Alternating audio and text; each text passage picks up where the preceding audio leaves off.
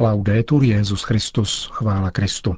Posloucháte české vysílání Vatikánského rozhlasu v neděli 16. srpna.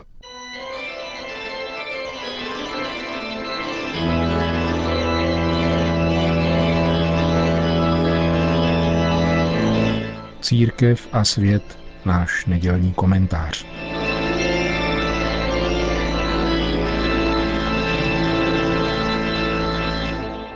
Křesťanská povinnost pomáhat člověku, který se ocitl v nouzi, nikterak nebrání racionálnímu pohledu na fenomén zvýšeného přílivu imigrantů na starý kontinent. Nejde o jev spontánní, jak naznačuje většina sdělovacích prostředků, které ovšem nikdy neukazují příčiny či důsledky dění, o kterém informují, níbrž pouze se do něj snaží vtáhnout, aniž by měl člověk možnost samostatně se tázat a přemýšlet.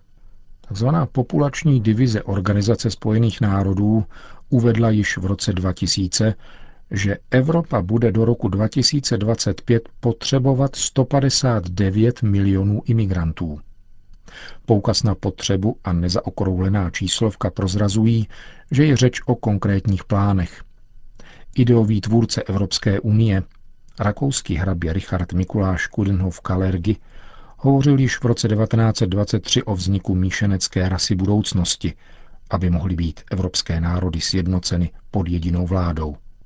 Jméno tohoto muže, který byl držitelem také československého pasu, protože vyrůstal na zámku v jeho českých poběžovicích, obvykle nebývá příliš zmiňováno v učebnicích ani médiích. Třeba, že to byl právě on, kdo již ve 20. letech minulého století formuloval ideu Evropského společenství uhlí a oceli, jejímž uskutečněním roku 1950 začal proces nazývaný dnes Evropská integrace. A mimo jiné přišel také s tím, aby se Beethovenova óda na radost stala hymnou Evropy.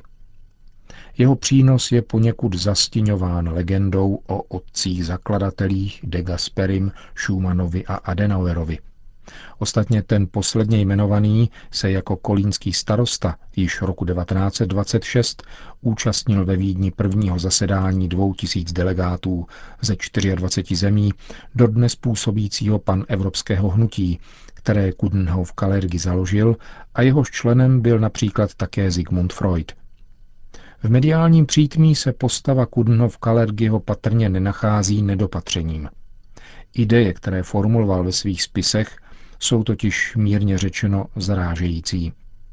Například v knize Praktický idealismus z roku 1925 předpovídá odstranění národních kultur původních obyvatel Evropy a vznik nové negroidní euroázijské rasy, ovládané elitou, kterou nazývá německy Führernation – Tyto a mnohé další výplody formuloval člověk, k jehož odkazu se Evropská unie hlásí a zřejmě se je pokouší uskutečňovat.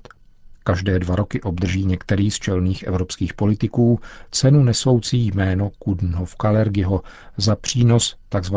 evropskému procesu integrace.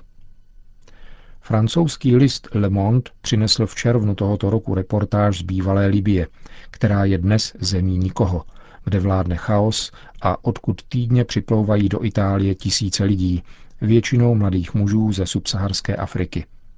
Dva reportéři navštívili místo, kde jsou tito lidé zhromažďováni před naloděním, nalákáni falešnými sliby, penězi a nezřídka jsou také unášeni libýskými džihadisty a drženi v barácích pod ostrahou, kde musí celé měsíce živořit v otřesných hygienických podmínkách mají jen jedinou možnost úniku, totiž vydat se na chatrné bárce do Evropy, hlavně přes Itálii. Kdo organizuje tento proces integrace? To už francouzský list neuvádí. V Ženevě sídlí Mezinárodní organizace pro migraci, která má roční rozpočet více než 1,5 miliardy dolarů a disponuje 7,5 tisíci zaměstnanců ve více než stovce zemí. Tato mezivládní organizace se však nesoustředuje na humanitární pomoc. Nýbrž celosvětově zprostředkovává a realizuje programy přesídlení, jak uvádí na svých internetových stránkách. Migrační pohyb, který posledním rokem směrem do Evropy tak dramaticky sílí, tedy není spontánní. Chudí a hladovějící lidé ostatně nemají prostředky a zpravidla ani sílu či ochotu opouštět svůj domov. Generální tajemník OSN Ban Ki-moon řekl v Dublinu 26. května tohoto roku, že stárnoucí Evropa potřebuje migranty, aby udržela svůj ekonomický dynamismus. Korejský technokrat tím sugeruje existenci ekonomických důvodů tohoto sociálního inženýrství. Bylo by možné tomu věřit, pokud by v Evropě neexistovala nezaměstnanost. Důsledkem je tedy v každém případě zmatek. Nevraživost ve společnostech cílových zemí, ale i na straně tzv. uprchlíků, kteří si právem připadají jako novodobí otroci, posílaní tentokrát nikoli do Ameriky, ale do Evropy, kde s nimi šibují filantropové či organizace, které se nazývají nevládní, protože jsou financovány ze státních rozpočtů zemí, ve kterých nepůsobí.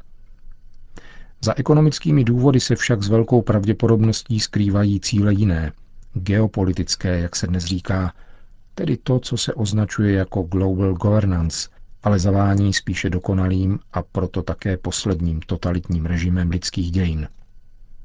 Organizovaný příliv imigrantů je ovšem jen střípkem této agendy anonymních sociálních plánovačů, jejichž cíle jsou mocenské, ne přímo okultní.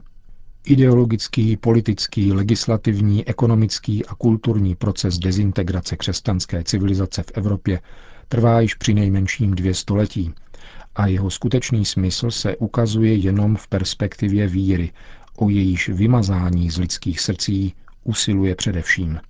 V posledním pokušení na poušti nabízel Ježíšovi otec lži za pouhou poklonu všechna království světa i jejich slávu.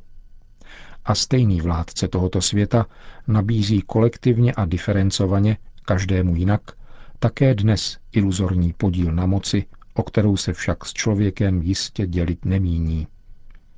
Království tohoto světa ovšem Ježíš nejen přijal, ale také přemohl založením svého vlastního království, které poroste až k definitivnímu veřejnému zjevení Kristova vítězství. Nabídka otce lži, která jako by byla stále zjevnější, však nepřestává být adresována všem lidem až do konce světa. Migrační krize, stejně jako ta globálně finanční či jakákoliv jiná, mediálně propagovaná, není tedy ničím jiným než kolektivní a individuální zkouškou víry. Nejde v ní o přeměnu světa vedoucí k proměně člověka, jak se spolu s otcem lži domnívají sociální inženýři, nýbrž o přeměnu člověka vírou v Ježíše Krista.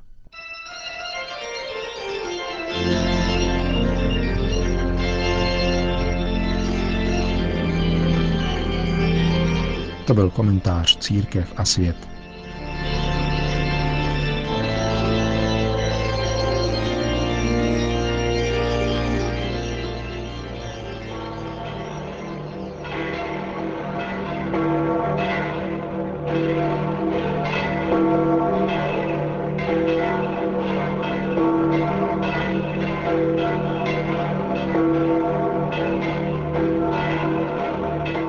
svatopetrském náměstí se zhromáždilo dnes předpolednem asi 20 tisíc lidí, aby si vyslechli pravidelnou promluvu Petrova nástupce před mariánskou modlitbou Anděl Páně. Cari fratelli e sorelle, buongiorno. Drazí bratři a sestry, dobrý den. In queste domeniche Během těchto nedělí nám liturgie předkládá z Janova Evangelia Ježíšovu řeč o chlebu života – kterým je on sám a který je také svátostí Eucharistie. Dnešní úryvek podává poslední část této řeči, jež je určena lidem, kteří se pohoršovali nad Ježíšovými slovy Kdo jí mé tělo a pije mou krev, má život věčný a já ho vzkřísím v poslední den. Údiv posluchačů je pochopitelný. Ježíš totiž používá typicky prorocký styl, aby v lidech i v nás vyvolal otázky a přiměl k rozhodnutí. Nejprve otázky. Co znamená jíst Ježíšovo tělo a pít jeho krev? Jde o obraz, slovní obrat či symbol, anebo to znamená něco reálného? Odpovědi je třeba se dobrat nahlédnutím toho, co se dělo v Ježíšově srdci, když lámal chléb pro hladovějící zástup. Ježíš věděl, že pro nás bude muset zemřít na kříži a stotožnil se s tímto lámaným a rozdávaným chlebem, který se pro něho stal znamením oběti, která jej čekala. Tento proces vrcholí v poslední večeři, kde se chléb a víno reálně stali jeho tělem a jeho krví. Eucharistii nám Ježíš zanechal za přesným účelem, totiž abychom byli jedno s ním.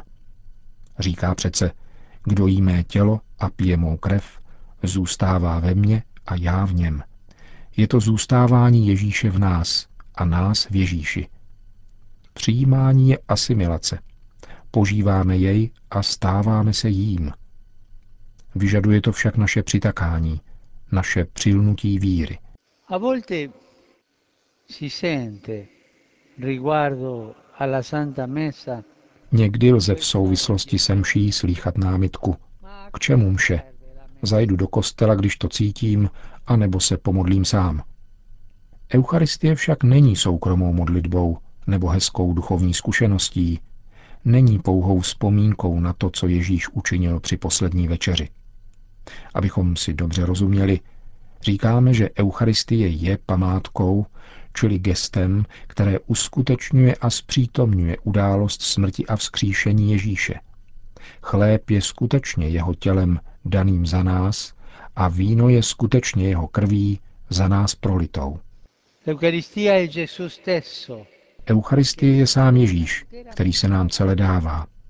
Sytit se jím a přebývat v něm skrze eucharistické přijímání konané s vírou přetváří náš život a proměňuje na dar určený Bohu i lidem. Sytit se tímto chlebem života znamená uvést se do souladu s Kristovým srdcem, asimilovat jeho rozhodnutí, jeho myšlení, jeho jednání. Znamená vstoupit do dynamismu lásky a stát se lidmi pokoje, lidmi odpuštění a solidárního sdílení. Totéž dělal Ježíš. Ježíš končí svoji řeč těmito slovy. Kdo jí tento chléb, bude žít na věky. Ano, žít v reálném společenství s Ježíšem na této zemi nás převádí ze smrti do života. Právě tímto společenstvím s Ježíšem začíná nebe. A v nebi nás již očekává Maria, naše matka. Toto tajemství jsme slavili včera. Ona ať nám vyprošuje milost neustále se sytit Ježíšem, chlebem života. Po společné mariánské modlitbě Anděl Páně papež František všem požehnal. Sit nomen Domini benedictum. Ex hoc nunc et usque in seculum. Aiutorium nostrum in nomine Domini. Qui feci celum et terra. Benedicat vos, omnipotens Deus, Pater et Filius et Spiritus Sanctus. Amen. Amen.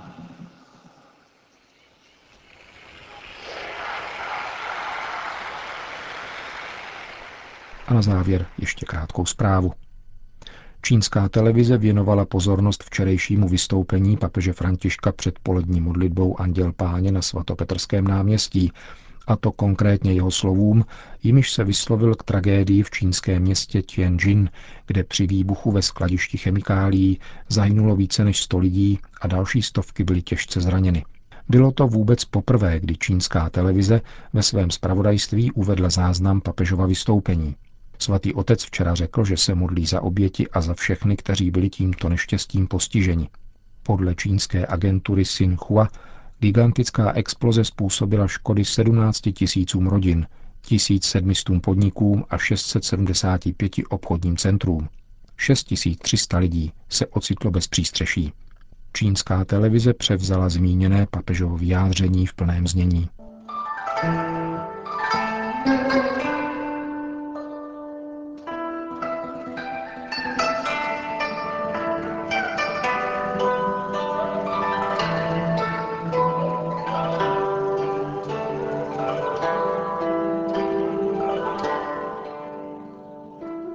Končíme české vysílání vatikánského rozhlasu. Chvála Kristu. Laudetur Jezus Christus.